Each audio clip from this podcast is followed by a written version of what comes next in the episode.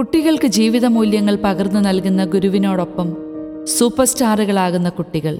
Smart കിഡ്സിൽ Aldrin Joseph കഥ പറയുന്നു.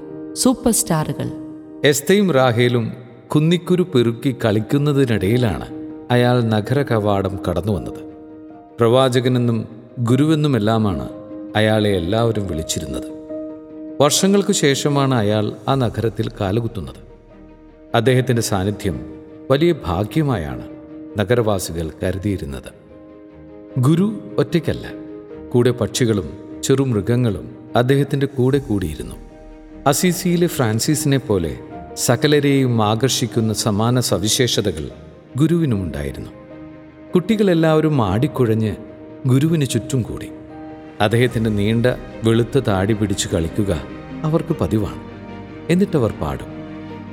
താടി നല്ല താടി പട്ടുപോലെ താടി പാലപൂത്ത പോലെ മഞ്ഞണിഞ്ഞ പോലെ തൊട്ടു നോക്കിയപ്പോൾ വിരിഞ്ഞു വന്നു പുഞ്ചിരി.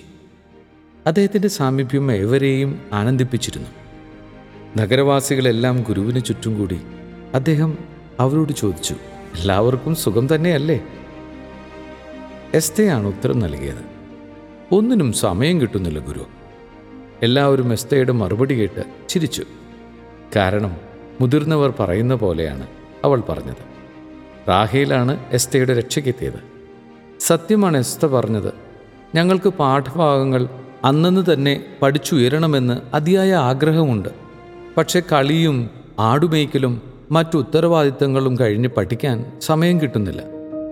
ഗുരു മന്ദഹാസത്തോട് പറഞ്ഞു സമയം കിട്ടുന്നില്ല എന്ന പരാതി വിദ്യാർത്ഥികളായ നിങ്ങൾക്ക് മാത്രമല്ല. ഇവിടെ കൂടിയിരിക്കുന്ന എല്ലാവരുടെയും പ്രശ്നമാണ്. എന്നിട്ട് അദ്ദേഹം തന്റെ ഭാണ്ഡത്തിൽ നിന്നും അലങ്കാര മത്സ്യങ്ങളെ ഇടുന്ന ഒരു ചില്ലുകോളം പുറത്തെടുത്തു. അദ്ദേഹത്തിന്റെ ഭാണ്ഡക്കെട്ട് എല്ലാവർക്കും ഒരു അത്ഭുതമാണ്. എന്തെല്ലാമാണ് അതിലുള്ളത്? അല്ലെങ്കിൽ എന്താണില്ലാത്തത്? പുറത്തെടുത്ത ചില്ലുകോളം അദ്ദേഹം കാഴ്ചക്കാരുടെ മുന്നിൽ വെച്ചു. എല്ലാവരും ആകാംക്ഷയോടെ നോക്കി നിൽക്കെ ചില്ലുകോളത്തിനുള്ളിലേക്ക് അദ്ദേഹം ആദ്യം വലിപ്പമുള്ള പാറക്കല്ലുകളിട്ടു അതിനുശേഷം കുറച്ച് തിളങ്ങുന്ന ഗോലികൾ. ഗോലികൾ പാറക്കല്ലുകൾക്കിടയിലൂടെ താഴേക്ക് വീണുകൊണ്ടിരുന്നു. പിന്നീട് അദ്ദേഹം കുറച്ച് ചരൽ മണ്ണ് വാരി ചില്ലുകോളത്തിനുള്ളിലേക്കിട്ടു. പാറക്കല്ലുകളുടെയും ഗോലികളുടെയും ഇടയിലൂടെ അതും താഴേക്ക് വീണുകൊണ്ടിരുന്നു. അവസാനം അദ്ദേഹം വെള്ളമൊഴിച്ചു. എന്നിട്ട് ഗോളത്തിലേക്ക് സുവർണ മത്സ്യത്തെ ഇട്ടു. ആഹാ കാണാൻ എന്ത് ഭംഗി! എസ്തയും റാഹയിലും ഉറക്കെ വിളിച്ചു പറഞ്ഞു. എന്നാൽ ആർക്കും ഒന്നും മനസ്സിലായില്ല. ഒട്ടും താമസിക്കാതെ അദ്ദേഹം മറ്റൊരു ചില്ലുകോളം എടുത്തു. എന്നിട്ട് വക്ക് നിറയെ വെള്ളമൊഴിച്ചു.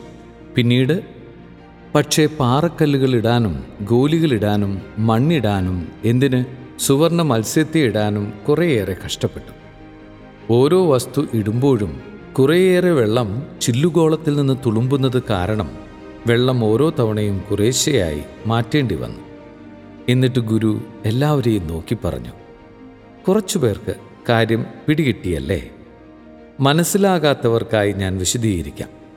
ചില്ലുകോളത്തിൽ ആദ്യം ഇടേണ്ടത് എപ്പോഴും ആദ്യം ഇടുക. എന്നാൽ മാത്രമേ ബാക്കി കാര്യങ്ങളും ഇടാൻ കഴിയുകയുള്ളൂ. ഇതുപോലെ തന്നെ ജീവിതത്തിൽ പ്രാധാന്യമുള്ള കാര്യങ്ങൾ ക്രമം തെറ്റാതെ ആദ്യമാദ്യം ചെയ്യാൻ ശ്രമിച്ചാൽ എല്ലാം ചെയ്യാൻ സമയം ലഭിക്കും. അവസാനം ചെയ്യേണ്ട കാര്യം ആദ്യം ചെയ്താൽ വെള്ളം ആദ്യം ഒഴിച്ച പോലെ മറ്റൊന്നും പിന്നെ ചെയ്തു തീർക്കാൻ നമുക്ക് കഴിഞ്ഞെന്ന് വരില്ല. ഗുരു നിർത്തിയെടുത്ത് നിന്ന് നമുക്ക് തുടങ്ങാം. ഫേസ്ബുക്ക് സ്ഥാപകൻ മാർക്ക് സുക്കർബർഗിനേക്കാൾ കൂടുതൽ സമയം ഫേസ്ബുക്കിൽ ചെലവഴിക്കുന്ന കൂട്ടുകാരുണ്ട്. അവരുടെ പരാതിയും ഒന്നിനും സമയം കിട്ടുന്നില്ല എന്നത് തന്നെയാണ്. Social media T V game ഒന്നും മോശമല്ല. പല ഉപകാരങ്ങളും അവ മൂലം നമുക്കുണ്ട്. ഒരു വിദ്യാർത്ഥി എന്ന നിലയിൽ എന്റെ മുൻഗണന എന്തിനായിരിക്കണമെന്ന് നമുക്ക് വ്യക്തതയുണ്ടാവണം. ക്രമത്തിൽ കാര്യങ്ങൾ ചെയ്തു തീർത്താൽ കളിക്കാനും രസിക്കാനും എല്ലാ കാര്യങ്ങളും ചെയ്തു തീർക്കാനും നമുക്ക് സാധിക്കും. ഇല്ലെങ്കിൽ ഒന്നിനും സമയമില്ല എന്ന് പരാതി പറയുന്ന ഒരാളായി നമ്മളും മാറും. അത് വേണ്ട. അടുക്കും ചിട്ടയുമുള്ള നല്ല മക്കളാകാം. നല്ല കൂട്ടുകാരാകാം. അങ്ങനെ നമുക്ക് സൂപ്പറാകാം.